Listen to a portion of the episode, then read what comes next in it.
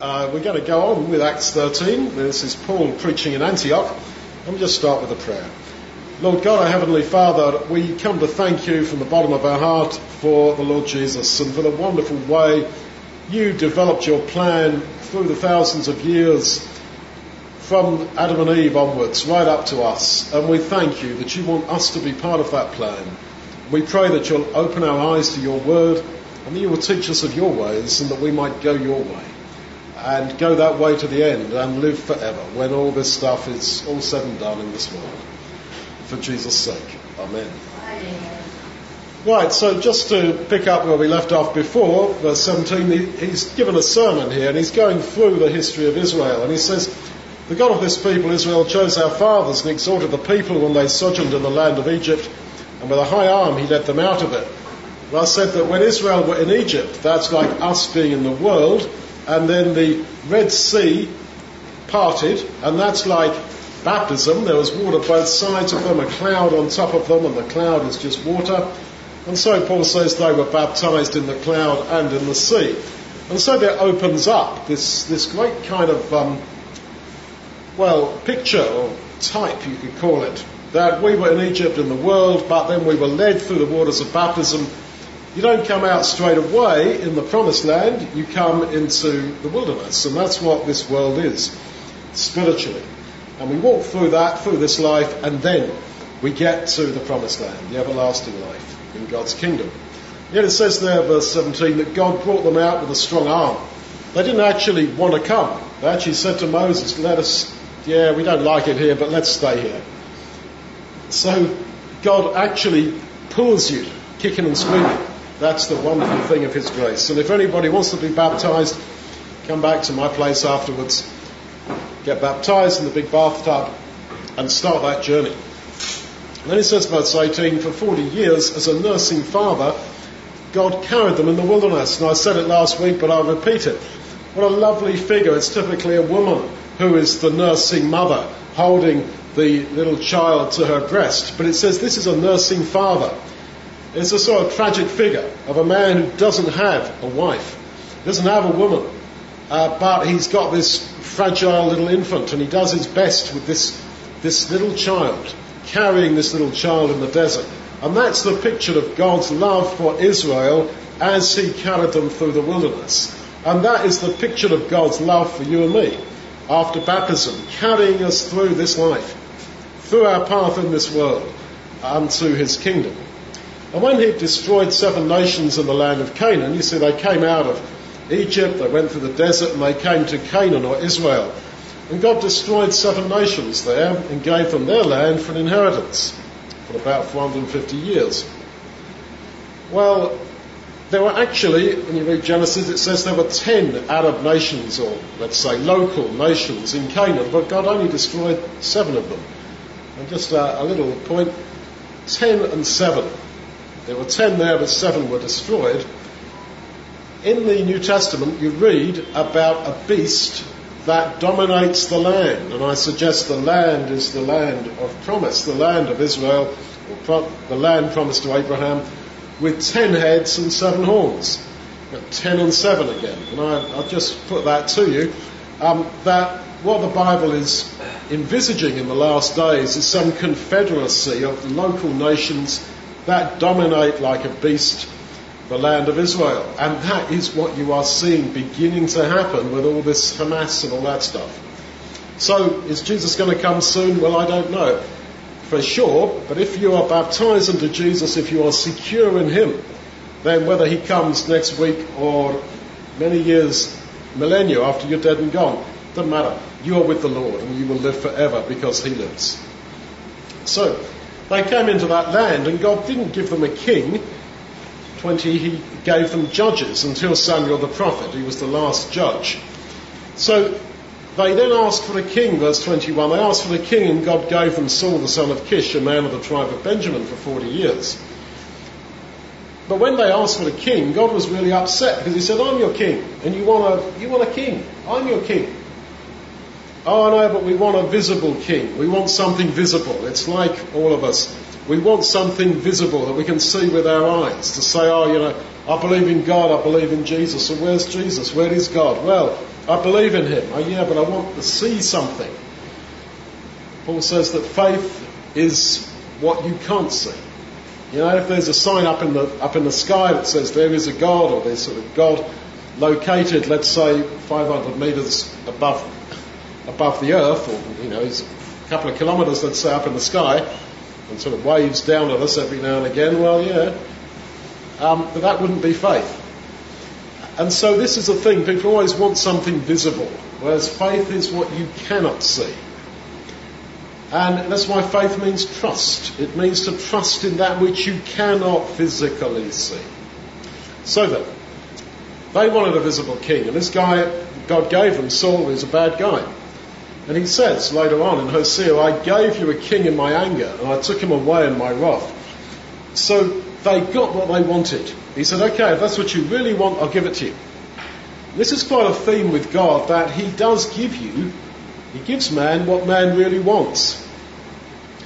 Another example with a temple, when David said, Oh, I want to build you a temple. Physical, stones, mortar, bricks and mortar. And God said, No, I don't want a temple. Um, I live, my tabernacle lives in a tent. A tent is quite good enough for me. I don't live in temples made with hands. I live in the hearts of people. Oh no, no, but they wanted to build a temple. Solomon got really carried away with this. Okay, God said, fine, you want to have a physical temple, you can have one. Here's the specifications, all the best, and yes, I will come and dwell through my glory, what the Jews called the Shekinah, the, the, the physical, like, bright light, I suppose, of God's glory did dwell there. But that was not what God ideally wanted.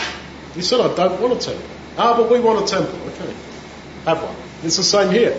We want a king. Well, I'm your king. You're rejecting me. Ah, but we want one. Okay, have one. And it reminds me of the parable of the prodigal son, that the father is like God, and this not very nice son comes to him and says, Give me right now the inheritance. And he says, Okay, I'll give it to you. But he knew for sure that the son was going to go and blow it on wine, woman, and song, and that's what, what happened. But he gave, he gave the boy what he really wanted.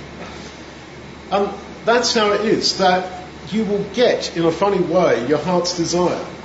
If your heart's desire is to be in God's kingdom, is to be God's man or woman in this world, you will be.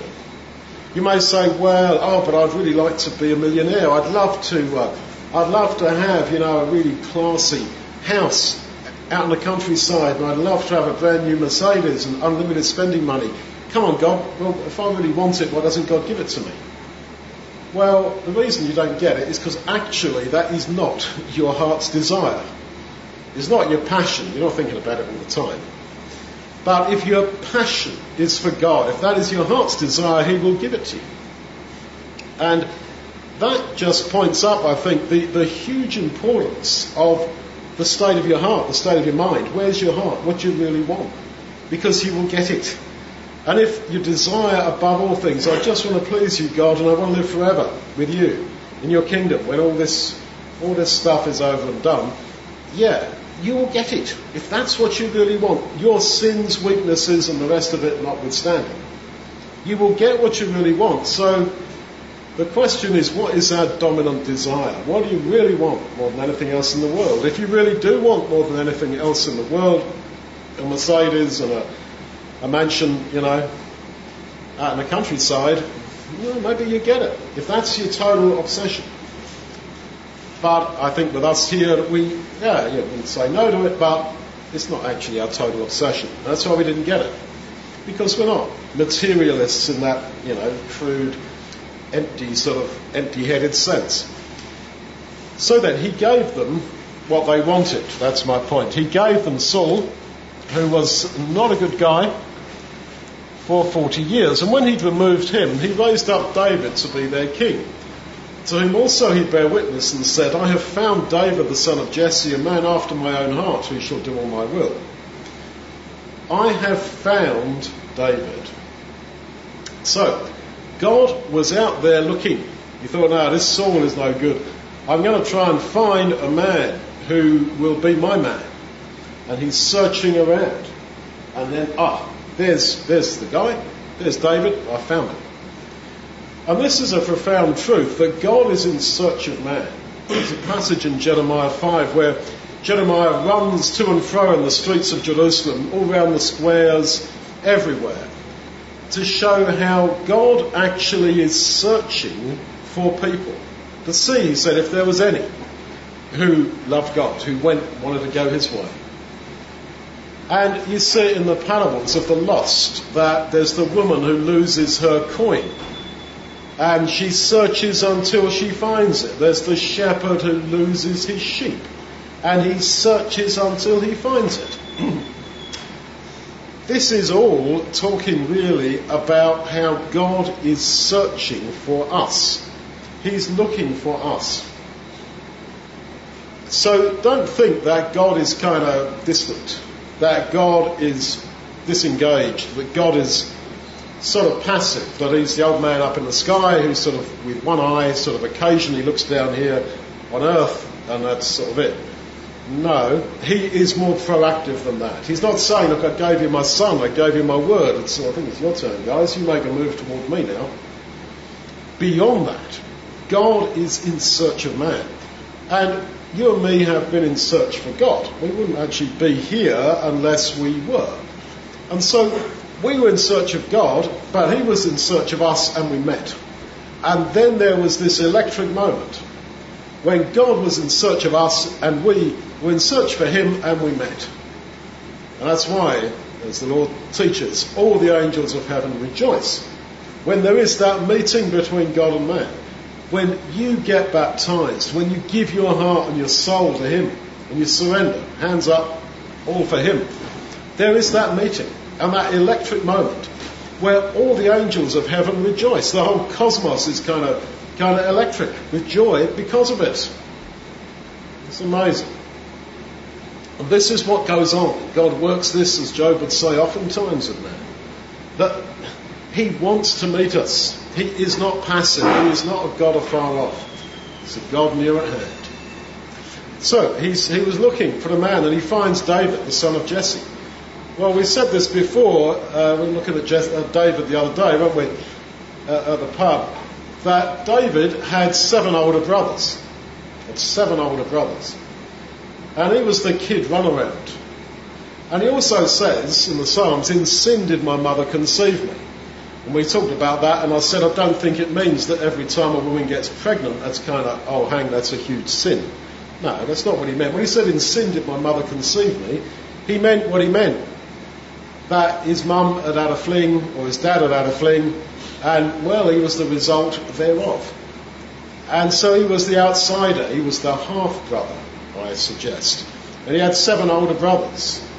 Even if he was their full brother, he was the kid brother, he was the runaround.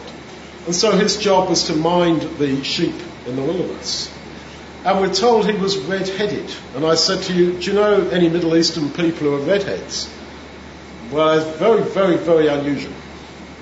So we tend to think a redhead is kind of cute. Oh, like our, our Daniel, he, he's a redhead and everyone, oh, Daniel, oh, cute, cute little redhead um, with freckles.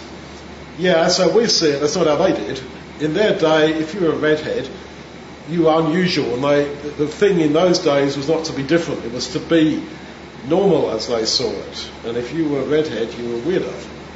And so he was the despised one. Even Goliath, when he comes out to fight Goliath, Goliath, it says, notice that he was a redhead and he despised him.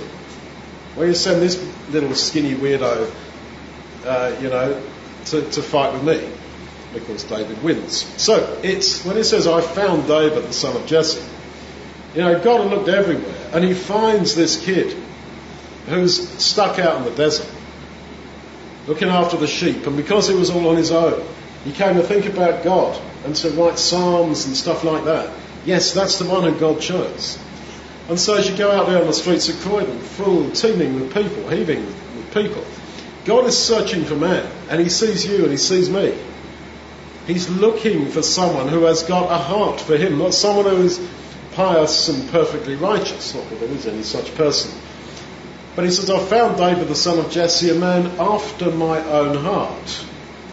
Now, what does that mean? And I, am not quite sure what it means, but I, I, would say that you know, God's mind, God's heart in one sense is way above man.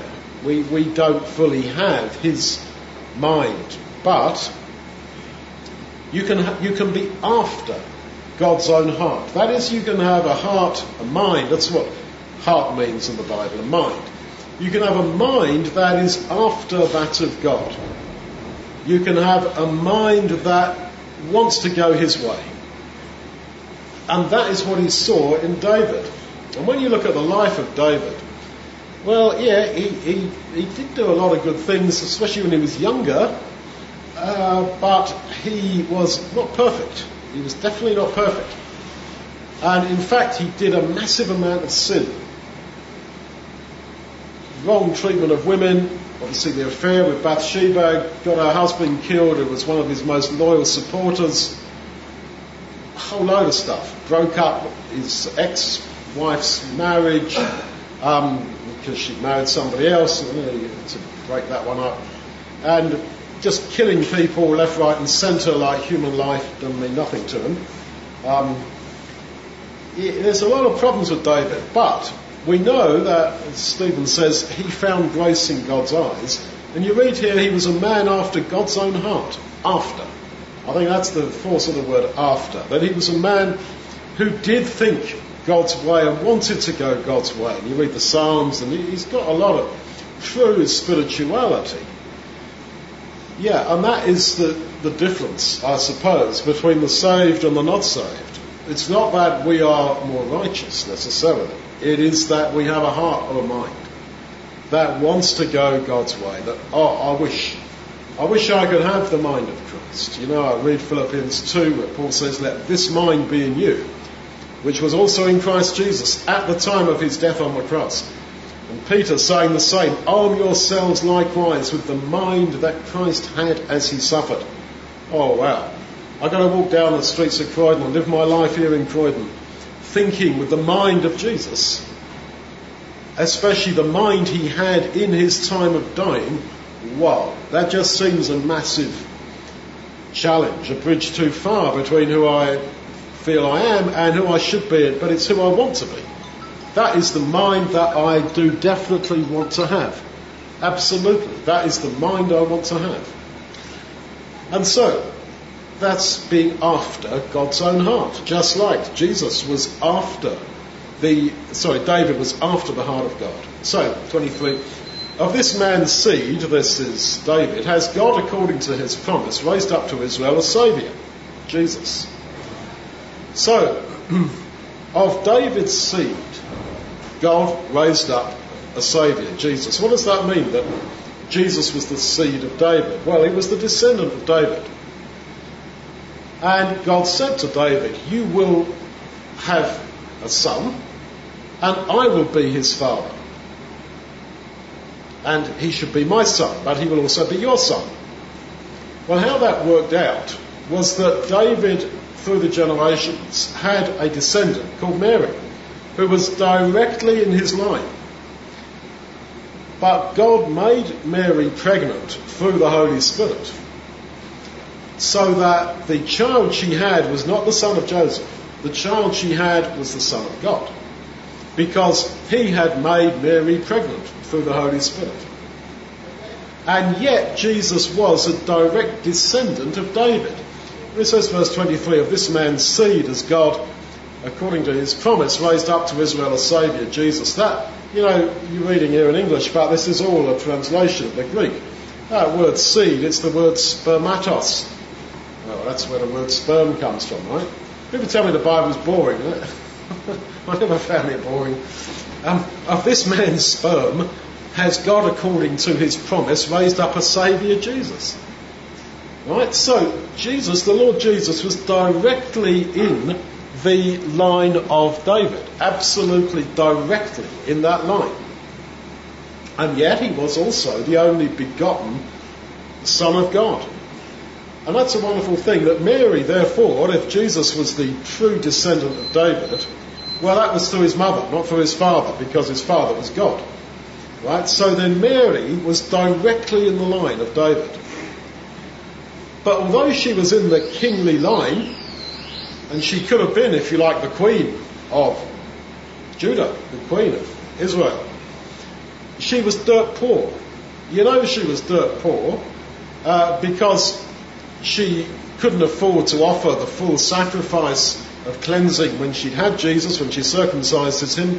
Instead of offering a, a ram or a sheep, she offers just two, two birds, which are the, uh, just the, the offering of the poor. She was a poor woman when she gave birth. It wasn't in a palace, it was in a hotel. Well, not in a hotel, because there was no room in the inn. And so she had to go and sleep with the animals. And then she, she uh, went into labour, had the baby, and plonked the Son of God in a cattle trough, a manger, as it's called, a cattle trough. Right? So, this woman was poor, definitely poor. And because she wasn't married, you can be sure that she was not much more than a teenager.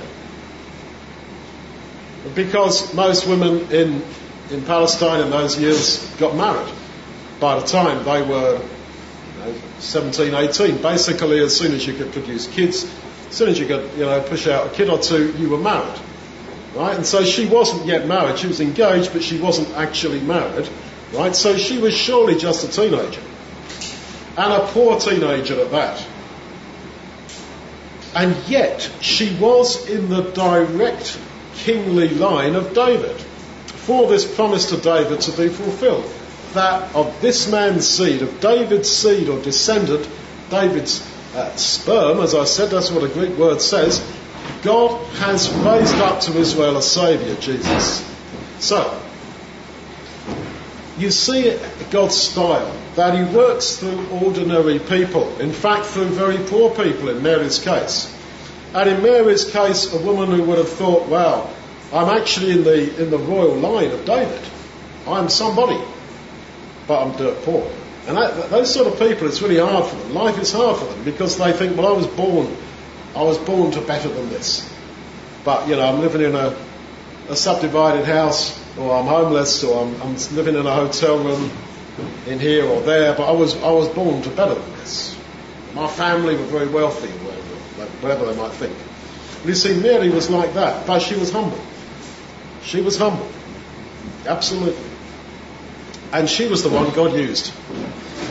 Not some princess living in Jerusalem with, you know, in a palace. No. This poor woman.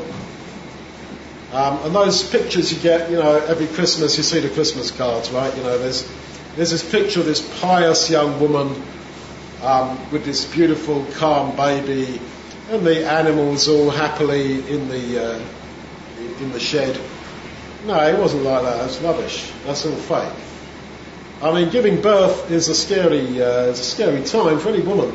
Uh, let alone without your family with you. She's a long way from home. She's not married, which in those days was uh-uh. You didn't get pregnant if you weren't married. Uh, but she was pregnant and not married.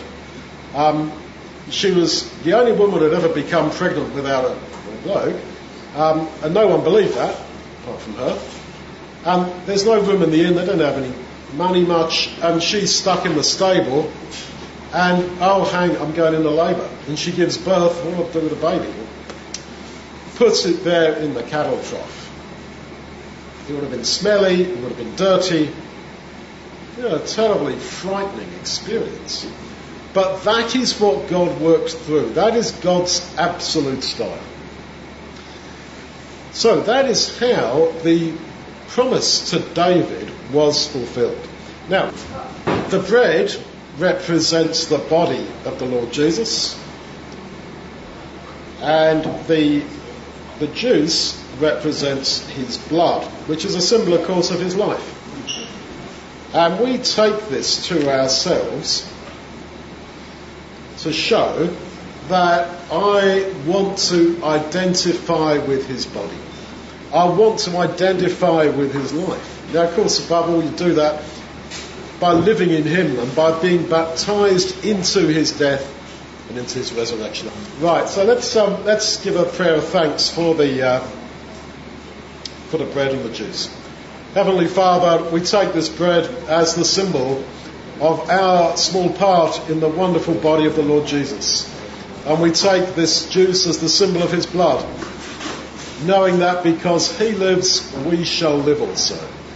Father, please help us then to identify with him, to be him, to live in him and for him. And may he, through his Spirit, live in us and through us. And may we very soon meet him again when finally the heavens open and he shall return to this earth and establish your kingdom and we shall meet him and we shall be with him forever. Hasten the day, Father, when we shall take these symbols again with him as he promised at his table in his kingdom for his sake.